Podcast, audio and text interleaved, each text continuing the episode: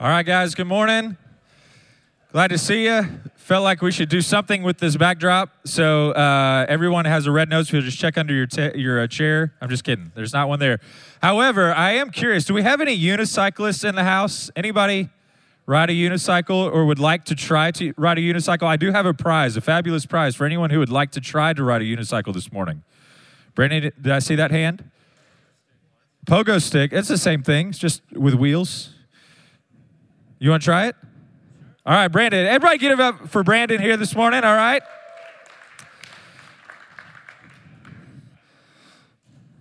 I have no, by the way, I also have no idea if that thing is like safety wise is any good, but all right, here we go.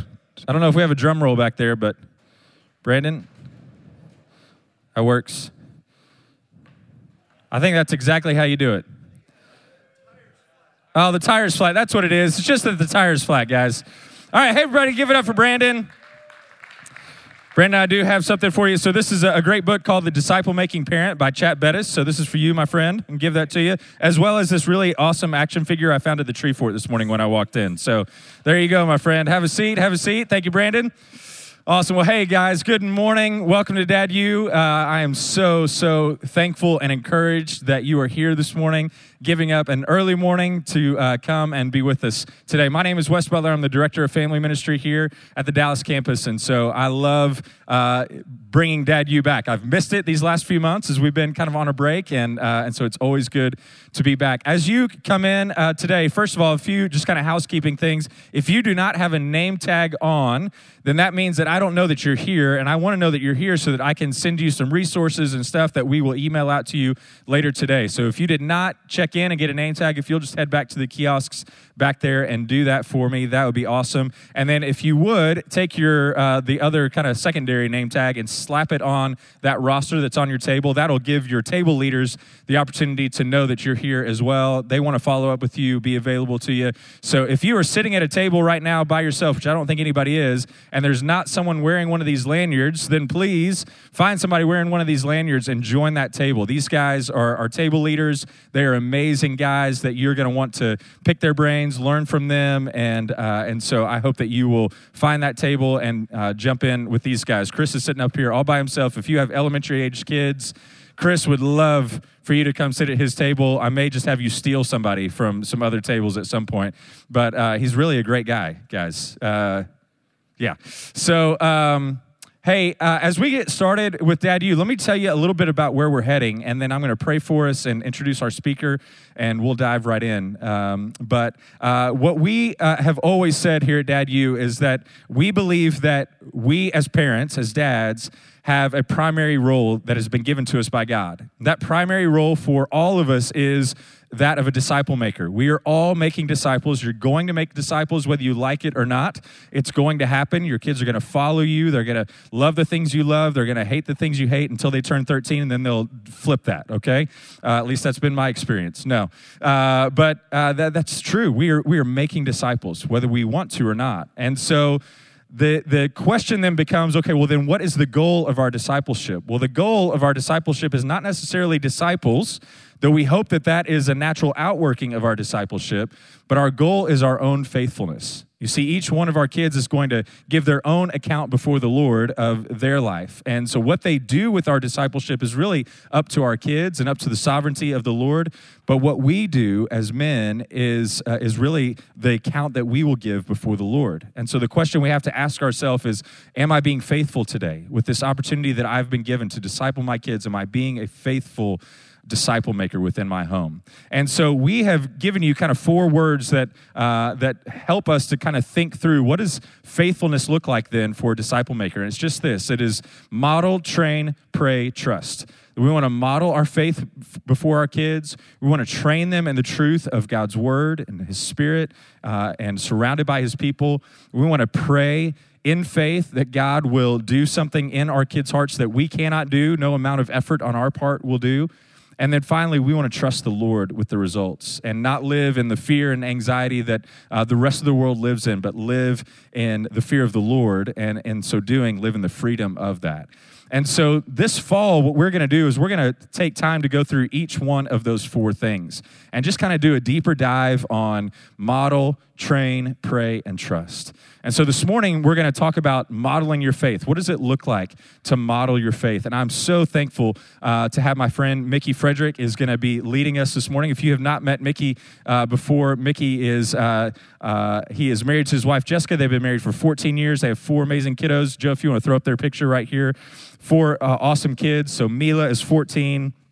Bay is nine, Knox is seven, and Goldie is three. They have led here for a long time. I've uh, been leading uh, a lot of re-engaged groups back in the day, and then uh, a foundation group. And then Mickey just recently took uh, kind of some responsibility here at our Dallas campus to be a campus shepherd for us here, and uh, and so he is leading alongside of uh, our kind of senior leadership here at the Dallas campus. And I could not be more thankful for him. And so I'm excited for you to hear from him, him hear his story, and and to be encouraged by it. And so at your tables, you've got little note cards. You can take notes, jot down things that he's going to say. Uh, and so Mickey will share with us for a little bit. And then we're going to just spend some time with a panel up here on stage talking through. Um, what that practically looks like in our family, some of the things that he's going to share, and uh, and then we'll give you some time just to interact at your tables. So again, if you're just now coming in, find a table with one of the guys with a lanyard at it and join them. And uh, and let me pray for us and pray for Mickey as he comes up to lead us this morning. So.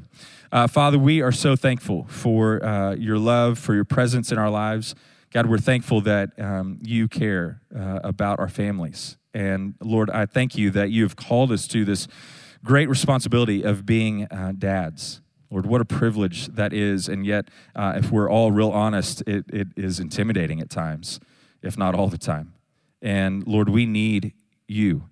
And so, Lord, I pray for these men who are here. I pray for those who, uh, who know you and have a deep, abiding walk with you, Father, that they would be reminded of your presence this morning, that they would be refreshed through your word today and through the testimony of the saints. And so, Lord, I pray that you would do that. And for those that maybe are, are trying to figure out, hey, is this really the way that I should go? Lord, I pray that this, this morning they would be reminded and, and see the truth of your word and to see uh, the fruit that is born out of lives of, of faithfulness. And so, Lord, we want to be faithful models for our children. So, Lord, will you use this morning to accomplish that purpose? We pray in Christ's name. Amen. All right, will you guys welcome Mickey for me this morning?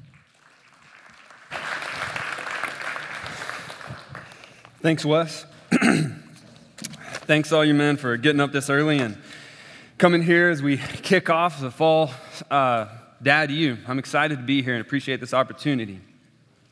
Well, this here, for anyone who doesn't know, is chewing tobacco.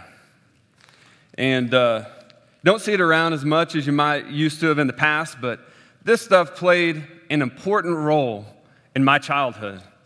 You see, my grandfather dipped chewing tobacco, and not just chewing tobacco, it was Red Man Gold. This is what a man smelled like growing up. Uh, my dad dipped Copenhagen. My grandfather, my great grandfather, even smoked Prince Albert and, and chewed Red Man as well.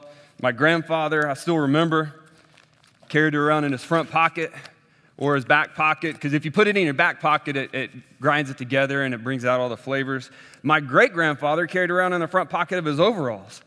And this was a very important force to me growing up because whenever I was watching my grandfather and my great grandfather specifically, I was constantly watching them trying to figure out what made them be a man, what was important to them.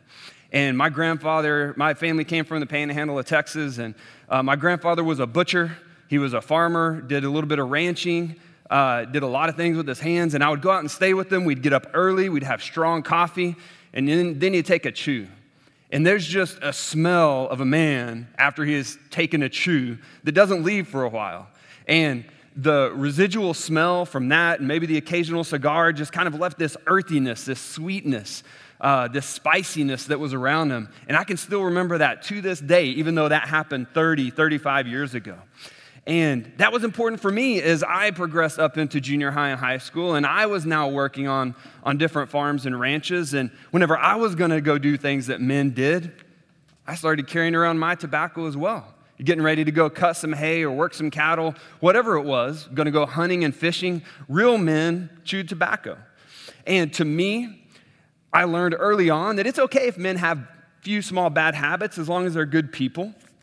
And we really don't have all those dangerous consequences that everybody says. We can kind of choose our own way and do the things that men do because that's what men do. Uh, and so I went into about 10 years of, of chewing tobacco and dipping Copenhagen uh, religiously that affected me during that time and hopefully doesn't affect me as I go through the rest of my life, but had definite health consequences on myself. And tragically, my, my grandfather died whenever I was about 12 from a heart attack from a combination of tobacco and nicotine and everything that comes with it, and just a high cholesterol, high fat diet, and all that stuff. Uh, but it definitely had an effect on his life as well and changed our fam- family dynamics forever. But the reason that I start with that is because it highlights how people are watching us, our kids are watching us, and we're passing on things every day, whether we want to or not. And we don't always get to choose what our kids are seeing in our lives and the things that they're going to pick up on and carry with them as they go through their lives. Now, we all know we play a significant role in other, other people's lives and our kids' lives. That's why we're here. There's a lot of other things that we could be doing at 6.30 in the morning besides sitting here together and, and listen to somebody talk. Uh, but lives are depending on us. There are little feet, little hands, little hearts, but big eyes that are watching us as we go through our days. And so we're here to affirm that how we live matters, and we want to take some ground in that area and be very careful what we model for our kids. So, as Wes said, this month we're talking about how we model our faith for our kids. And as we think about how we model our faith, we have to start with what is it that we love the most? And like we do whenever we're thinking about any of the important things in life, the place to go first is to the Bible. And so we're going to start towards the beginning of the Bible at a place where God was talking to his people and telling them how best to be his people and what was most important for them. And it's in Deuteronomy 6. God came to his people and he said, Love the Lord your God with all your heart and with all your soul and with all your might. And these words that I command you today shall be on your heart. You shall teach them diligently to your children. And then he goes on to say some other excellent words, and we'll talk more about what God said there in Deuteronomy 6 uh, later on in this series this fall. But we'll stop there for this morning. God clearly, explicitly said, Love the Lord your God with all your heart, with all your soul, with all your might. And that ties into what we're talking about today because our faith, rooted in an all consuming love for God, fleshed out in a day to day life, day to day living in front of our kids, is the primary vehicle for the discipleship of our kids. And that's why we've titled today's message or the, today's session, the, the toughest thing about being a father is how we model our faith in our lives for our kids. Because whenever it comes down to it, we cannot pass on what we don't possess. Now, in 2 Timothy 1:5, we see Paul now in the New Testament talking about Timothy's faith. He's talking to a young disciple that Paul, uh, who was an early leader in, in the Christian church, Paul's talking to Timothy, and he said, I am reminded of your sincere faith, a faith that dwelt first in your grandmother Lois and in your mother Eunice, and now I am sure dwells in you as well. And this is instructive for us as well because this is an example of a life lived according to that Deuteronomy 6 principle and we can see it being executed throughout generation after generation, generation.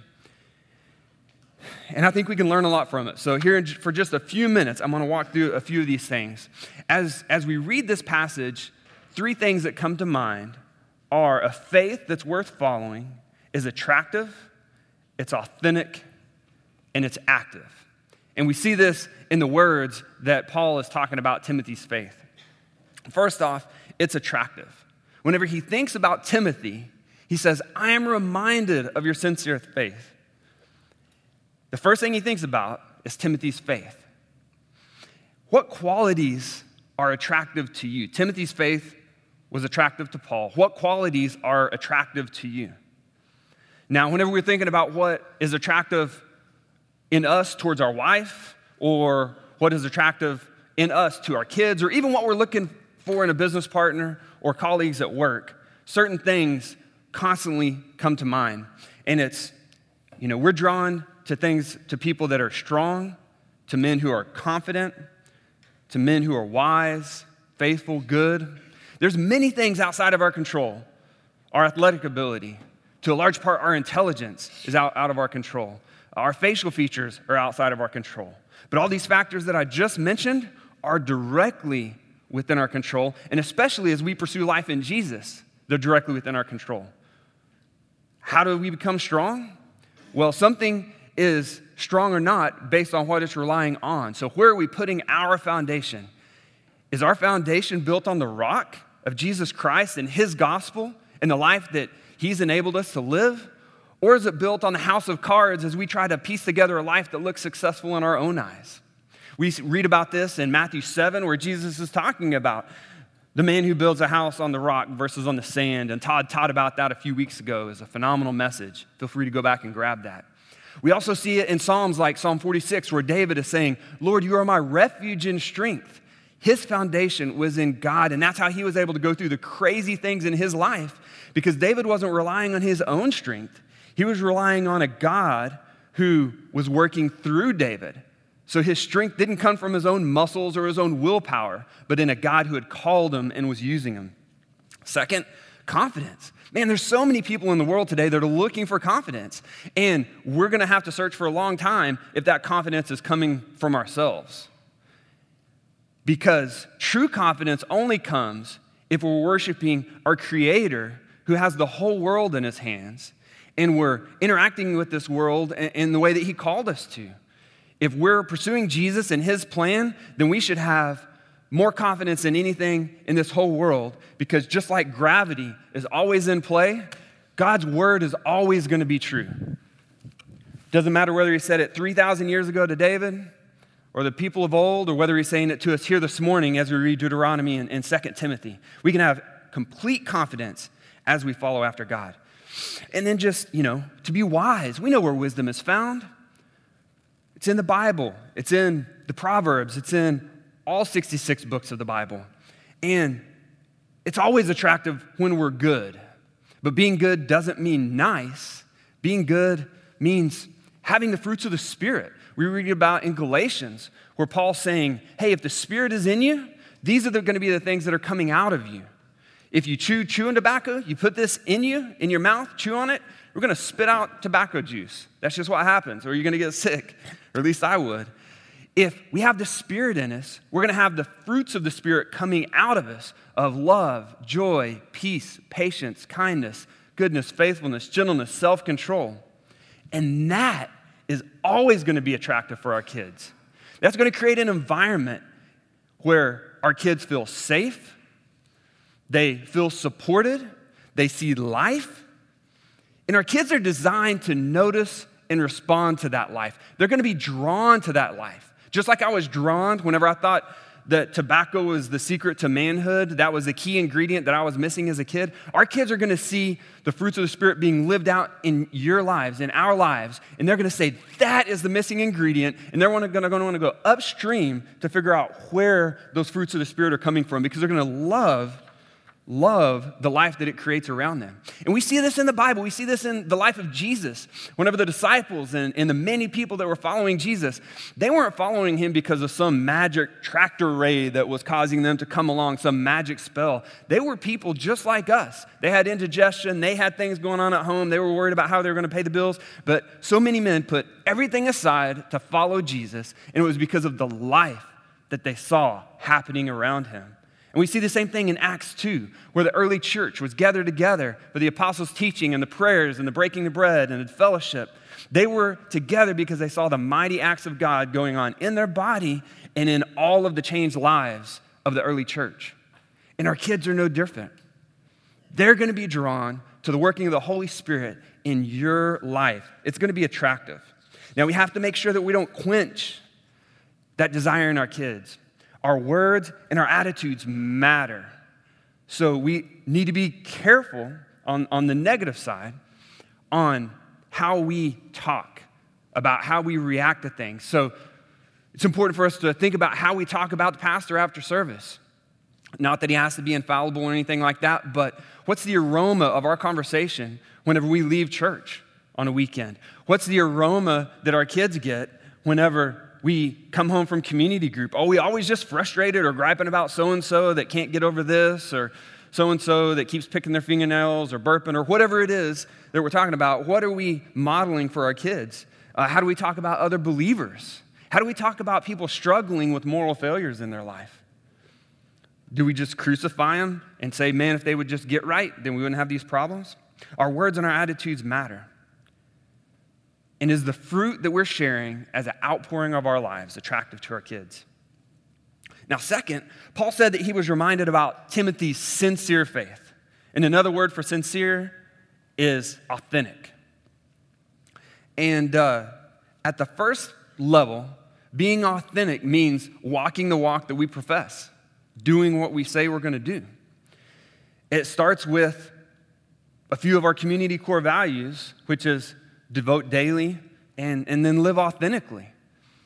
Is what we say important really important to us? And the problem is, is that it is easy to fake. We all know the things to do. We all know the things to say, the things not to say. We can look around most of the other people around us in the world today and say, man, I may be only running a 12 minute mile, but that person over there, they're running a 20 minute mile. I'm not doing all the crazy things they are. So I'm really a pretty good person. And, and I go to Watermark a few times and I learn some of these catchphrases. And I'm kind of known as a good guy around work because I don't do all the things that all the crazy guys do. But we can, we can fake the deep authenticity that is required to truly pursue Jesus and live the life that he has for us. Uh, and the stakes are very high. Jesus taught about this whenever he was teaching his disciples towards the end of his life in John 15, in verse 4 and 5. He says, Abide in me, and I in you. As the branch cannot bear fruit by itself unless it abides in the vine, neither can you unless you abide in me. I am the vine, you are the branches. Whoever abides in me and I in him, he it is that bears much fruit, for apart from me, you can do nothing. Now, Jesus talks a lot about abiding and that's not the easiest word for us to really understand everything that it means in today's day and age. So, what does it mean? And this is where it's helpful that Jesus talks in these analogies because his analogy of a vine really helps us to understand what abiding is. It comes back to the purpose of roots. What do roots do? Roots go down into the earth and they grab nutrients, they grab everything a plant needs to survive besides oxygen and sunlight, I guess. But they're grabbing nutrients, they're grabbing water, and they're bringing it up into the plant so the plant can be green, alive, and can grow. And Jesus says, Hey, if you're, I'm, I'm the vine, you're the branch. If, if your branch is rooted in me, you're going to get true life and you're going to bear fruit. And it turns into the fruit of the Spirit we were just talking about. But if your branch is not rooted in me, then you're not going to have life. It's just as clear as that. And so, where we put our roots, where we're seeking life, matters tremendously. Now, what I saw growing up was that, man, this is a great place to put roots. If you need strength, if you need encouragement, if things suck, if it's a good day, like go back, go back to the well of tobacco because it'll make you feel like a man. It'll provide a little bit of a buzz, and it's a good place to put roots as we're looking to be a man. But that, that was false. What is true is if we put our roots in Jesus, He fulfills everything that I was just talking about the, uh, the confidence, the strength, the goodness that comes out of us as, as we are rooted in the Spirit. That brings life into our family and life into the lives of our kids. So, what we choose every day demonstrates where we think life is. So, as we think about our lives, do we, do we live to love God and love others, or are we really living for the next business deal? Do we find our worth from our identity in Christ or worth from our job title?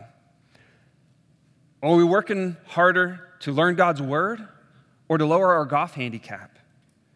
And are we, are we more passionate about telling each other about Jesus or about college football? Now, all those things on the right sides of those sentences aren't bad, but it, we can use them to find life and miss out on the true life that Jesus has for us. Because as we experience life, as we experience Jesus, we naturally want more of Jesus. Our desires change. We don't spend time with Jesus because we have to, we spend time with Jesus because we want to. And that's where the devoting daily really comes in. And never underestimate the power of a firmly held belief on the life of our kids. They see us getting up in the morning, spending time with God's word. And how we model that for them. One of the disciplines that we have in our family is we get up 6:45 every morning, all the kids meet me at the table and while they're eating their breakfast, it doesn't matter if they're fully awake, what's going on, we're going to open up God's Word, and I'm going to share a little bit with them about what I've learned that morning from God's Word. It's only a verse or two, and it's not a spiritual moment most of the time, but we're just going to lay out hey, here's a verse or two. Here's what it meant to me. What does it mean for you? What are we going to pray? What can we pray about for you as you go through your day? And each of the kids have to contribute at least something. Um, but that's borne a ton of fruit. And our family, just as our kids know that that's important to us, and then as things happen later on in the day, there's so many opportunities to go back to what we learn in God's Word as we're trying to explain something to our kids or, or, demonstrate to them what's important. Now, you don't have to go about this on your own. There's a ton of opportunities around here to help you as you, if you're struggling or new to the faith or just want to learn how to follow Jesus better. There's a lot of opportunities to learn and to do it with other men, many of whom are sitting around you. We have equipping classes like Follow Jesus. Uh, the formations of Christian discipleship. What does it mean to follow Jesus? What does spiritual maturity look like? That's taking off here in a week or two. We have other stuff in Equip Disciple and then Summit, of course. A lot of opportunities to take growth in this area. Uh, but it just comes down to we cannot pass on what we don't possess. And then the other side of being authentic is we have to be authentic about our failures. It's important for us to model for our kids. They don't have a perfect dad, but they have a forgiven dad, which means we have the freedom to ask forgiveness again today. And not only do we have that freedom, we have that responsibility to model. Man, I missed it here. I responded out of anger, and what you did was wrong, but how I responded was wrong as well. So please forgive me and pray for me that I can respond out of patience and kindness, that you see the fruits of the Spirit, a new life through Jesus in me, and let's walk forward in the life that Jesus has for us. And, and, now we can talk about consequences or, or whatever else comes next. But it's important for us to, to model that authenticity. And then finally, a faith worth following is active. Paul said, Hey, I see the faith of your grandmother and your mother dwelt in you. Something that's dwelling is alive, it's growing. And Paul saw that in the life of Timothy. James says in James 1:22 he says but be doers of the word and not hearers only deceiving yourself. And that's the rub. The reason James had to say that is because it's easy to deceive ourselves and say yes these things are important but they're really not making a difference in our lives. Our faith has to be active. We've got to see effects of that faith in our life for us to know that it's real. If our if our faith isn't changing everything about us then it's probably not real.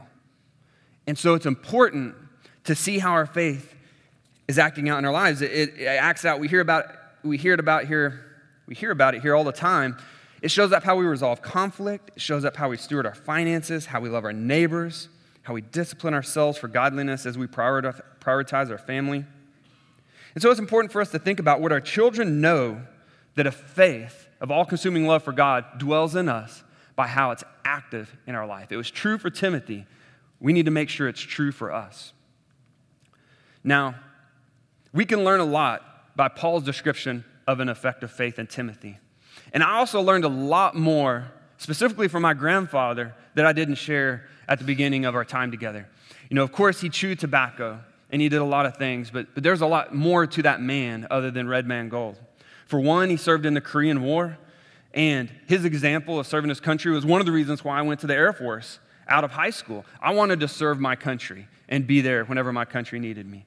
Uh, he also was kind of a mechanical whiz, an electrical whiz, stuff he had learned in the military. And he built his house with his own two hands and had all these projects. And I admired that so much. He welded, built things. And that was a large reason why I became an engineer in college because I saw the cool things he was able to work on and how he was able to build things and, and, and make things better through what he was able to build.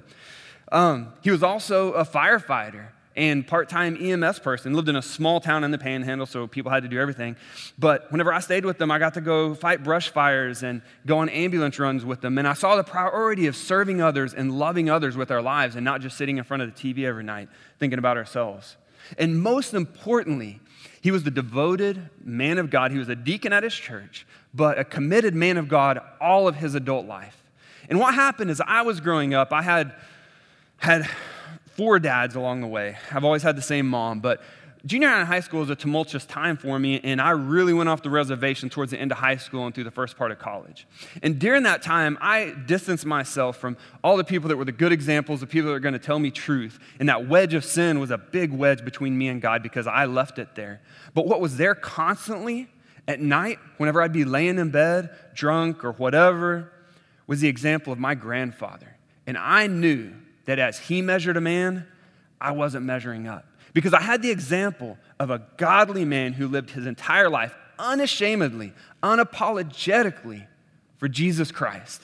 And so I had the example of my grandfather saying, Man, I hope to see you again, but things aren't looking good right now. This is not the life you knew, you know would bless me. He died whenever I was 12, so he died way before that time, but his example was modeling for me for decades after he was gone.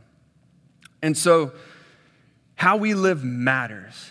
We can't pass on what we don't possess, but we will pass on something. Please pray with me.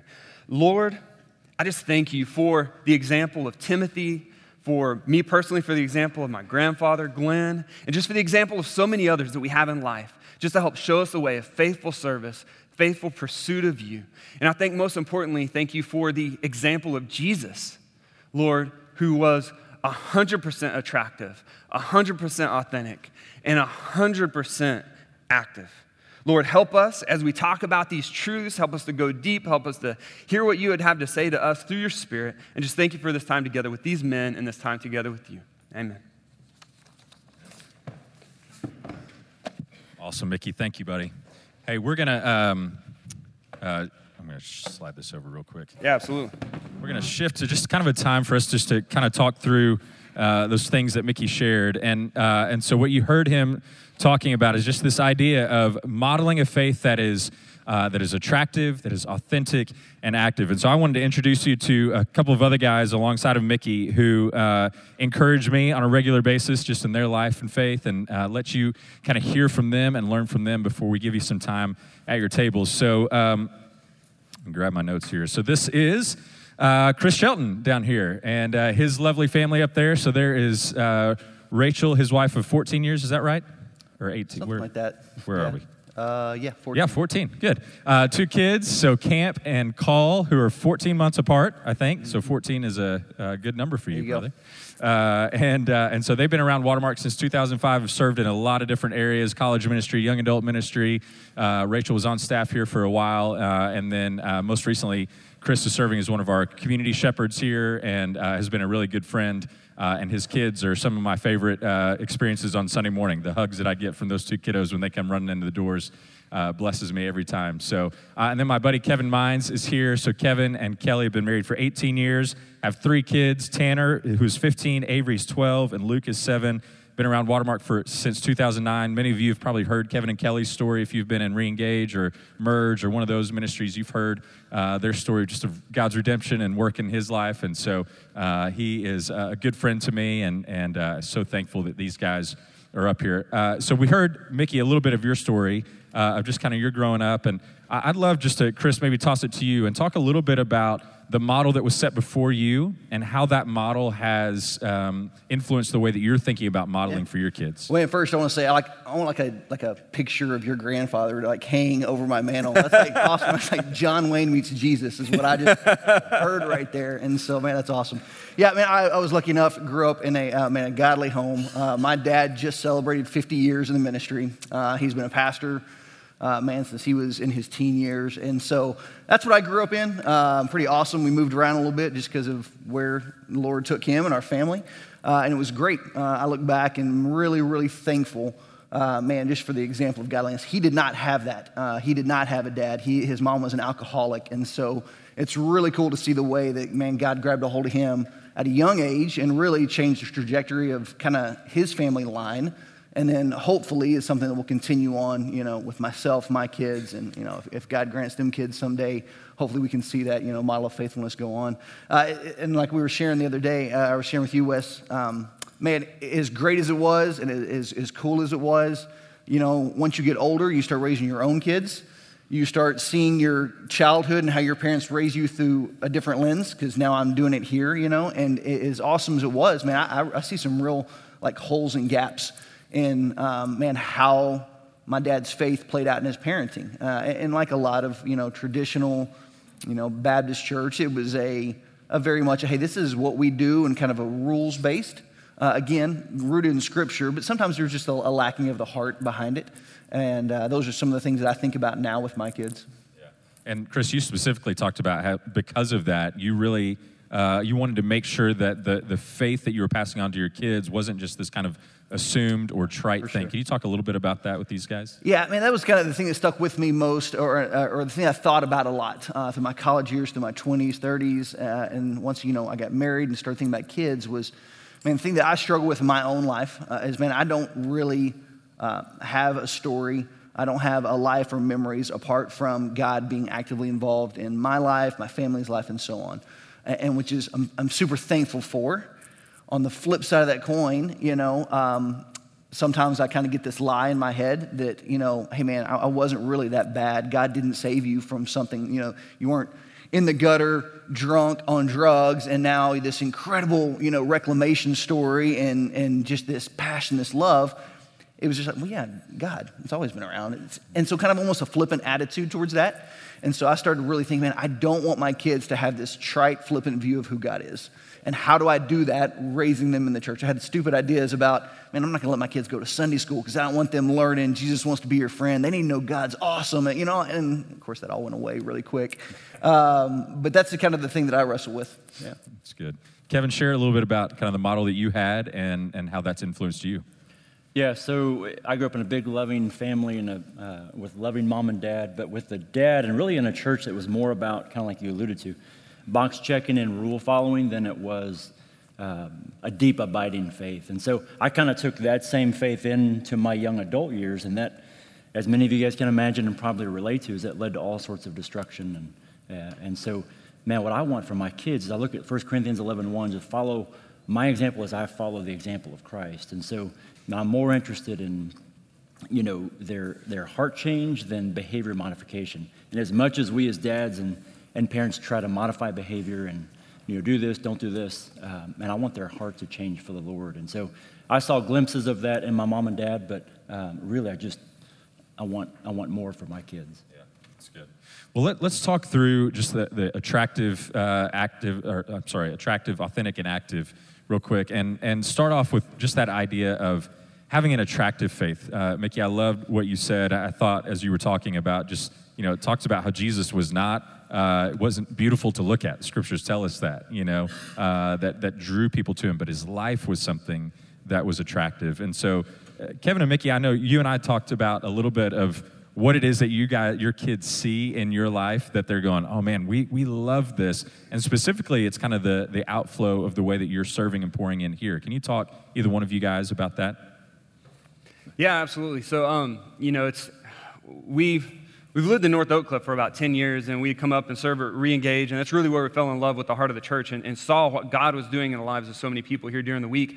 But it was also an opportunity to talk with our kids about the sacrifices we were making, because it was a haul to come up here. It took the whole evening, and they got to play with their friends, and, and they liked that. But it was important for us, too, to share, like, hey, here's a few of the conversations that were going on tonight. Not names, not gory details like gossip, but just, hey, there's lives that hang in the balance on what goes on here on Wednesday night. And that's why we're prioritizing it as a family. And it's because we love these people. There's other little kids coming to Watermark on Wednesday, and their mom and dad are trying to figure out if they're going to stay together or not, how they're going to love their kids, uh, whether they're going to work on some things that are really keeping them from loving their kids well.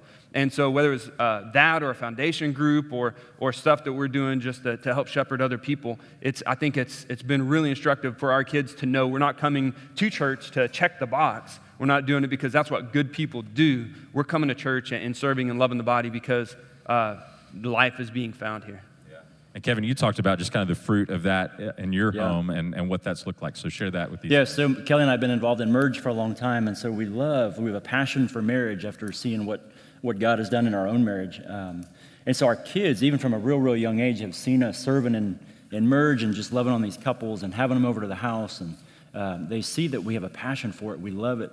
Um, and so I think and I hope that and I pray that they're attracted to that, and that's your faith in action. And so, you know, we have couples over the house. We had a couple over Friday night that sat at our table years ago, and they still come over occasionally, but our kids have gotten to know them.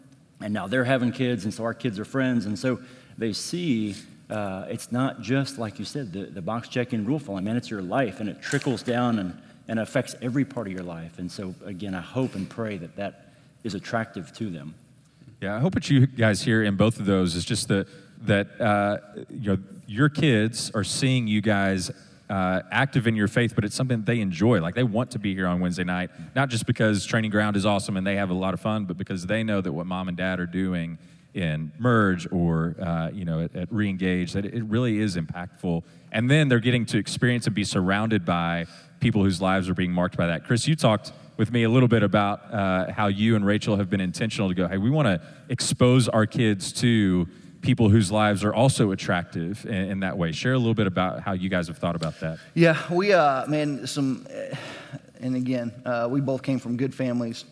The things that I'd say in our, our 20s, we got exposed to some families that just were doing this really well. And I saw kids' lives, and, and by kids meaning everything from you know uh, elementary age through high school, and now a lot of those kids are in college and graduated, whose faith was real and authentic. And I really do believe it was tied to what they saw again, the authentic faith that they saw in their parents, how their parents spent their time, who they were connected with and invested in. And uh, that's been huge for us as well. And so as we think about things, we, we go, man, who can we be around who also buys into what we're doing? Who they can look at and go, man, those, those people are awesome. I want to be like them. I want to be like my parents. I want to be, you know, kind of having those partners in the gospel, right? Um, that, that, Paul talks about uh, in Philippians, going, man, I thank you for being a partner in the gospel. And so our community group is that for us. Uh, man, these relationships we've built at places, we used to work at camp a lot, um, staff here uh, yeah, just we want our kids to be around more than just us. At some point, right now, my kids believe anything I say, right? Uh, we just started soccer. My kid believes that wearing a headband is cool because I said so. Um, he's the headband kid on the soccer team, and he thinks it's awesome. But there's going to become a time where he doesn't trust my voice anymore. He doesn't listen to it quite as strongly. I, I hope not, but some degree. And so I want those other people uh, who have that attractive faith. They're like, yes, that's real in their life as well. Yeah. Yeah, parenting is a team sport. It really is. And so having those other uh, influencers in your kids' lives and being purposeful about that as a dad to go, hey, I want to surround myself or surround my kids with others whose lives are, uh, are attractive. And they go, man, I want to be like this guy or this gal. So whether that's in your community group, uh, the, the reason that we do small groups in our student ministry, the way that we do is to do exactly what Chris uh, just talked about. So if your kids are in their teen years and are not in a small group, you're, you're missing out on an opportunity for them to see others whose faith is making an impact in this world and is attractive uh, in that way. Um, man, there's so much more I want to talk about there. But we're going to move on and just kind of talk about authenticity. And so, uh, Mickey, talk a little bit about um, just uh, asking for forgiveness, confession. What does that look like in your home, and and uh, and how is that playing out in, in real time? Yeah, absolutely. This has been something where my wife and I have been working to take ground. I mean, really since the kids were born, but especially over the past several years, because what happens is um, they do something wrong, as, as kids tend to do, or, or just something uh, that causes anger or emotions to come up in us. And a lot of times we will respond in anger. Um, and it's, it's not giving the aroma of Christ to our kids. And whether or not it's something that needed to be addressed or not, we don't like what that's showing our kids about us and about what's important to us as we respond to them in anger. So that's something that my wife and I have been praying about together uh, and talking about over the last several years. And, and we specifically, um, as we catch ourselves, just stop and, and ask for forgiveness. And, uh, and if we don't in the moment, we try to circle back just as soon as possible because, I mean, our kids know what's important to us. Our, our kids are absorbing not what we say is important, but what we're, I mean, what we're talking about all morning, but especially in the realm, they're going to see what we give ourselves a free pass on. They're going to see what we don't think is important enough to really deal with. We're going to allow this to just sit here because, I mean, everybody gets mad and kids are annoying and, well, they need to be disciplined anyway, so I'm just going to pick them up and swat them or just tell them, go to your room or no dessert or, or, whatever it is. But if I'm doing that out of anger, they're feeling that anger. They're not thinking, wow, I need to change my behavior because that's not the proper way to act. They're thinking, my parents get mad and they give themselves a free pass to lash out at us. So that's something that my wife and I have been holding each other accountable to and just being really real with each other. And a lot of times we have to get out of that moment. It's not like, you need to work on that, Mickey, and you know because a lot of times we don't respond as well in the moment, but we make sure at least that evening to circle back and say, "What did you think about how that interchange went?" You know, likely after the kids went to bed, we sit down and we're talking about the day, and then that's where we decide where we're going to take ground. So that's been one of the big areas for us. Yeah. And speaking of accountability, Kevin, you've been really proactive uh, with your kids on that. Not necessarily, so there are just those moments of the flashes of anger or, hey, that wasn't my best uh, reaction that we need to own in the moment. But there's ways that we can be proactive. How have you done that specifically with your kids? Share with these guys what you shared with me. Yeah, so uh, one of the best decisions I made as a parent years ago is to every Wednesday morning I block out time with breakfast with one of my kids, and so I just rotate them. And so it was during that time, my oldest is 15 now, so this is many, many years ago, before he even fully understood lust and lustful thoughts and lust of the eyes. And so I was able to teach him, you know, Job 31:1, I've made a covenant with my eyes not to look lustfully at another woman. And sharing with him, hey, I struggle with this. I need you to partner with me in this. And I think the best thing we can do as dads is, man, be real with your struggles with your kids and have them partner with you, especially in the area of purity. And even my girl now, who's 12, at a young, young age, when we're kind of going through this, I'm like, I need you to partner with me. And so when that Victoria's Secret commercial comes on, and so my boy and I would look at each other and say Job 311, and my, my girl, who re- still didn't really understand it all, would get the pillow and put it over our face and cover our eyes. But man, they're, they're, I need him. And I told him, like, I don't just I ask you these questions. I want you to ask me hey, how are you doing with your phone? How are you doing with purity? And um, so to partner with me in that, where it's not just me um, always coming down on them, but that's, uh, that's so important. It's for us to be real, to own our mess, and to ask for forgiveness. They're going to remember those moments probably more than, you know, some of our highlights. And I love what you told me the other day is you encouraged Tanner, hey, I want you to ask me the same questions I'm asking you. Mm. So I'm going to ask you accountability type questions, how you doing with your phone and all that, but you have the freedom to come back and, and ask me as a dad uh, yeah. the, the, same questions. Tell that story uh, about just recently, if I can put you on the spot. With the, uh, the game? With the game, yeah, yeah. Yeah, so the, I don't know if y'all are familiar with Psych. It's, a, uh, it's an app on your phone. It's a game you can play with multiple people, and you kind of uh, make up your own answers to questions, and you get people to believe them. Um, so, you know, in my coarse joking type way, sometimes we'll put stuff on there that is probably not um, appropriate for everybody. Uh, and so my boy, if we're playing together, he'll see some of that. Um, and so the other day he was playing. We were in a big group playing with our neighbors, and he was doing some of that. And um, and man, afterwards I was you know trying to tell him, hey buddy, like you can't be doing that. There's there's kids on this game, and and he just kind of called me out. He's like. Dad, you were doing it the other day on this game too. He's like, you know, you're being a hypocrite. And he's 15, so he loves to point out hypocrisy. And uh, I was like, buddy, you're right. I, I apologize. I was not leading you well. And man, it was hard to get admonished by your son, uh, but it was so good. So good. Chris, talk about this. So, with little kids at home, how do you keep? Uh, I, have found in my home one of the things that my wife and I kind of battle against is we, we've kind of taught our kids the script. Mm-hmm. Hey, when you mess up, this is what you say, and you know, ask for forgiveness. And and uh, at times they can kind of treat it like this magic uh, you know, abracadabra type thing. Like, okay, well, I said that, so now we're good, right? How do you keep that confession of sin, that authenticity from just becoming this kind of trite thing yep. with kids that is just kind of rote words that come out of their mouth? Uh, yeah, man, that's great, and I, I don't know if we do it perfectly uh, at all by any stretch of the imagination, but you know, we definitely have the conversations. Again, they're little. I mean, six and five, right? And so um, having conversations about hypocrisy with them. They're, I don't know what you're talking about or whatever else. So we just do it in really small, small ways, right? And so when we mess up, when we, um, you know, when they get in fights with each other, whatever it looks like, disrespectful to mom, things like that. You know, from an early age, we started talking about, and, and, if you've been around Watermark, you've heard this, saying there's a difference in saying you're sorry and there's a difference in asking for forgiveness. Those are two completely separate things, right? Uh, that was something that I didn't learn until much later in life uh, that really had an impact on me. And so we just start with that right there as, as kids, you know. And the easy thing, hey, man, why'd you do that to your sister? Oh, I'm sorry. Well, hang on, let's slow down you are sorry, but we can talk about that later. Let's talk about forgiveness, you know, what that looks like. And so uh, we try to, to make sure it doesn't become just the, the flippant magic bullet. I said the words. Uh, man, just try to, to pause, have the eye contact with them again when they're little. I think that's important. And go, hey, well, wait, let's talk about this. Man, you really messed up. You hurt your sister's feelings. You hurt your mom's feelings, this and that. You need to ask for forgiveness. You need to make that right with them. And so we just try to do it in ways that are, you know, there's not tons of distractions around. Get down in their face, look at them in the eyes, and hopefully kind of slow them down a little bit and let it sink in that way.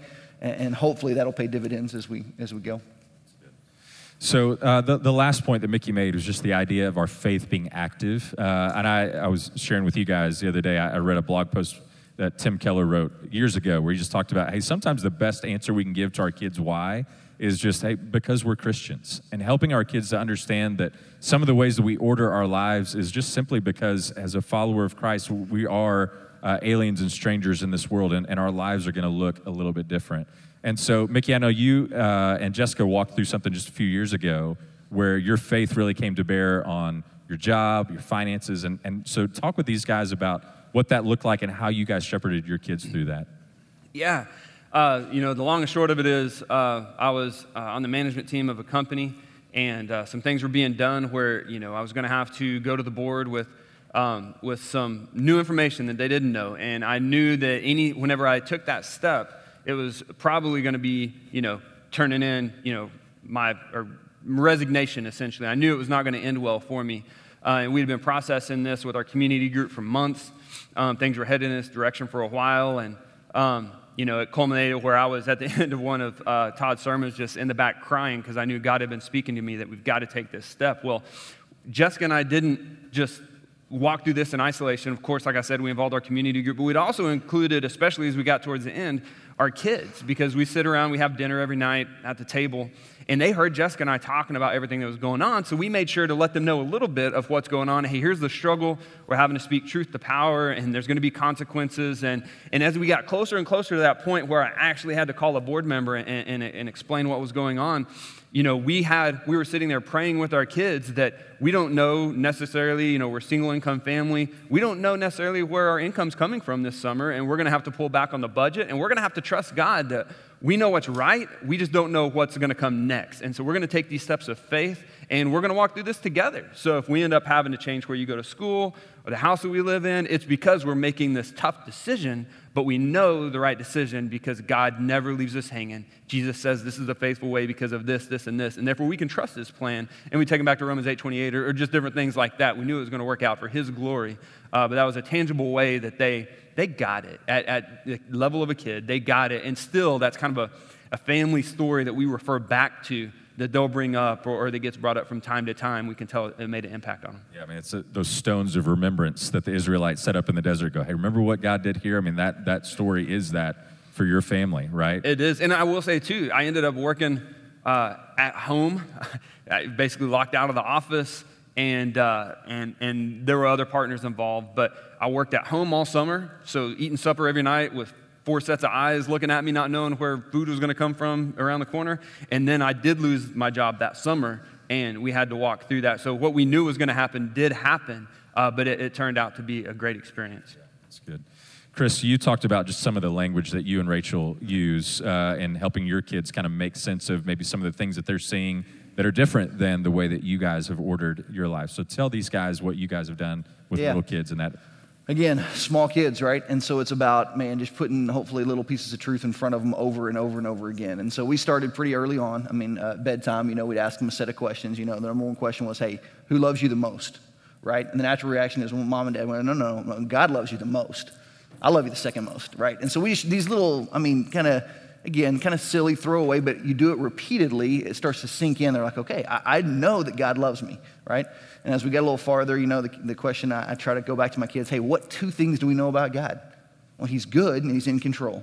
Okay, awesome. And that's as silly as it's lightning and thundering outside. My little boy's scared. Well, what do we know? We know God's good. We know God's in control. And so that's how we're trying to make our faith active with little ones is just by going, man, these small, or I say small, but really they're the foundation for hopefully everything that's going to grow from here. What do you believe about God? Man, He loves me. He's good. He's in control, right? Those are those things that we just kind of keep coming back to so that, you know, and whatever happens in life, whatever big, massive things, we okay, wait, let's make sure we remember what we learned when we were, you know, we always known this to be true. So now we just get to see it play out. And, and hopefully that prepares us for those times.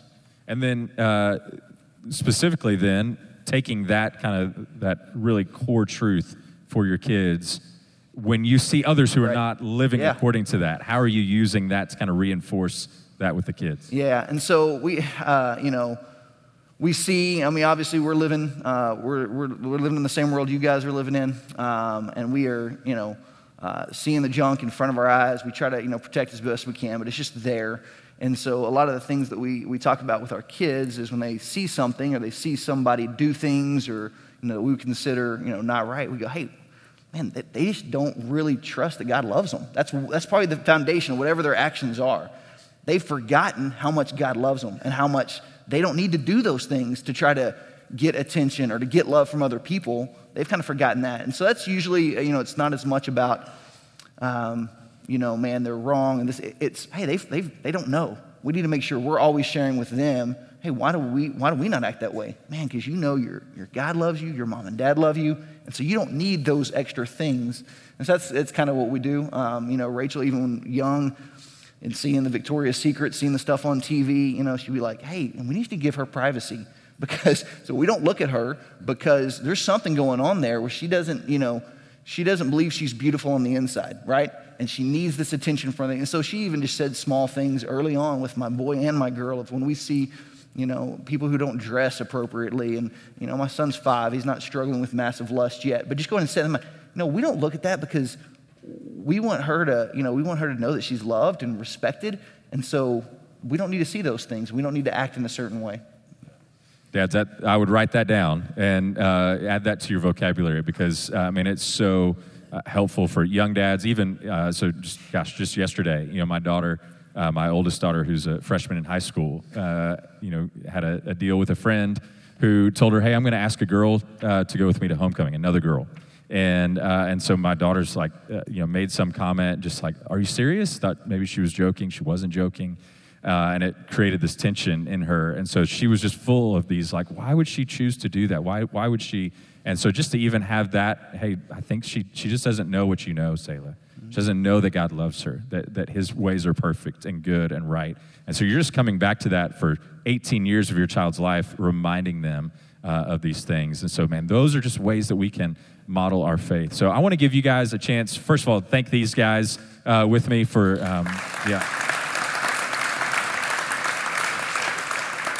I want to give you a, a, chance at your tables just to spend some time talking through this. And so, you, your table leaders uh, have a, just a set of questions to go through. Uh, but let me just encourage you, man. This is so important. And this is stuff, whether you are, I know we have some expecting dads in the room, are like, well, I can't confess my sin to my you know, unborn baby. You're right, you can't. Uh, you can't ask for forgiveness. But these are uh, patterns that you want to develop in your heart right now and in your life that are going to bear fruit, whether your kids are in the womb or whether they're uh, even uh, you know gone and and uh, you're an empty nester now. These are things that you can begin to implement. And so get around the tables. If you don't have a table leader that has one of these lanyards on, uh, find somebody there and uh, and let's just jump in and talk for a few minutes, and then I'll come back up here and wrap us up with some application points from there. Thanks, guys.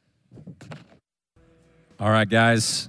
If I can have your attention just to be good with our time this morning, and uh, we'll break here right at 8 o'clock just to uh, get you guys uh, out. But um, I wanted to uh, just kind of circle back and give you some calls to action. Every time we gather here for Dad U, we, we want to put something in your hands or encourage you to take some step of obedience and faithfulness. And so we want to give you a few ideas uh, in that area as you leave today. You'll get an email from me later today with some of the stuff uh, attached to it and, and just reminders of what we talked about this morning. you know, we titled this particular session, Tackling Your Greatest Parenting Challenge because the reality is the, the most difficult person that I have to lead in my family is myself.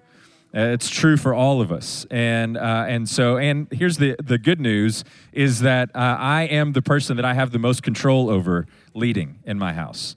And so, what I do, what I choose to do, how I choose to dis- discipline myself for godliness and, and disciple myself in the way that I uh, abide with Christ, as Mickey encouraged us in, uh, that, that's up to me. And so, these are steps that we can begin to take, again, whether our kids are not yet born or whether we are uh, launching them off into adulthood. Uh, we have an opportunity to continue to march towards faithfulness. So, a few resources that we wanted to point you to uh, on that. One is at your table and this is actually something we're going to keep coming back to all fall is this family discipleship plan and so this is just an opportunity for you to be thoughtful and purposeful in the way that uh, that you think about hey what do, what is it that we want for our family? What do we want to be about? What do we want to hold high uh, value of within the walls of our home and in, in, our relationships with one another? And so there's a copy for you. There should be one at your table. If not, uh, find one here before you leave. I'll also send you a PDF so you can print out your own if you want.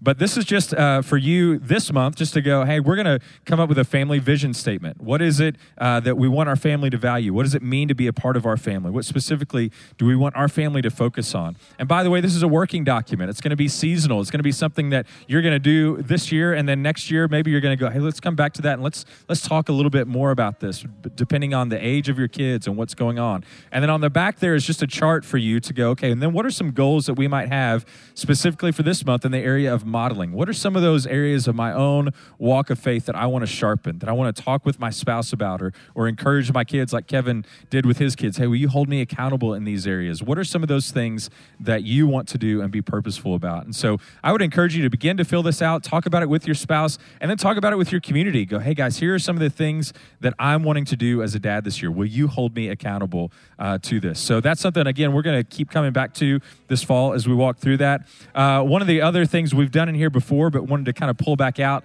uh, for the sake of this, is a family survey. And so I didn't print off copies for you, but you'll have this PDF in your inbox soon. This is something that Todd has done with his kids for uh, many years, and he always refers to it. Just questions that he kind of sets in front of his kids. So if your kids are old enough to be able to, to write and read and all that, you can just print this off and, and give it to them. For maybe younger kids who are just now kind of talking, you could just kind of walk through it verbally. But it's questions like, hey, what are some of the best memories with me this past year?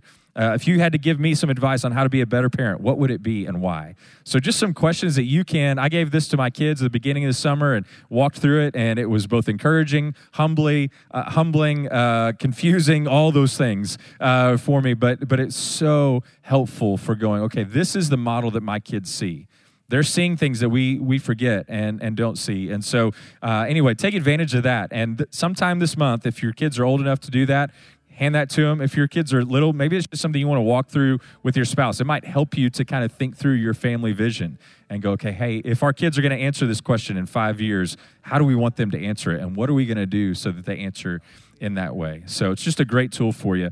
Uh, and then the last thing I just want to uh, kind of set before you is uh, that one of the, the steps that maybe some of you need to take is this thing called believer's baptism. Uh, it's something that our elders have, have just recently just said, hey, this is something that we want to make sure our members are taking steps towards. And so many of us in this room, I'm assuming, have already taken that step of obedience. Maybe uh, when you were younger in college or, or uh, maybe just recently for some of you. But if you as a dad have never taken that step of obedience into believer's baptism, let me encourage you that sometime uh, this fall that you would go, hey, let's make that a point and, and, uh, and emphasis in our family. So, my buddy Carl Long, if you're here on Saturday, Carl is uh, getting baptized on Saturday afternoon uh, and uh, is just taking that step. Carl was baptized as an infant and, uh, and had that as his family tradition, but says, hey, man, I want to make a declaration as a follower of Christ and, and to do this. And so, he's got two boys that they're going to watch their daddy make that step, and it's going to encourage them, I promise. And so, that's just a simple way that you can take a step of obedience if you've never done that uh, to model your faith for your kids. So let me encourage you to do that. Uh, couple of other things just as we wrap up. Uh, first of all, next month we'll be back. Uh, so October 15th is our next Dad U. Bo Fournette will be here. We're going to talk about what does it mean to train our kids in truth. And so you're not going to want to miss that.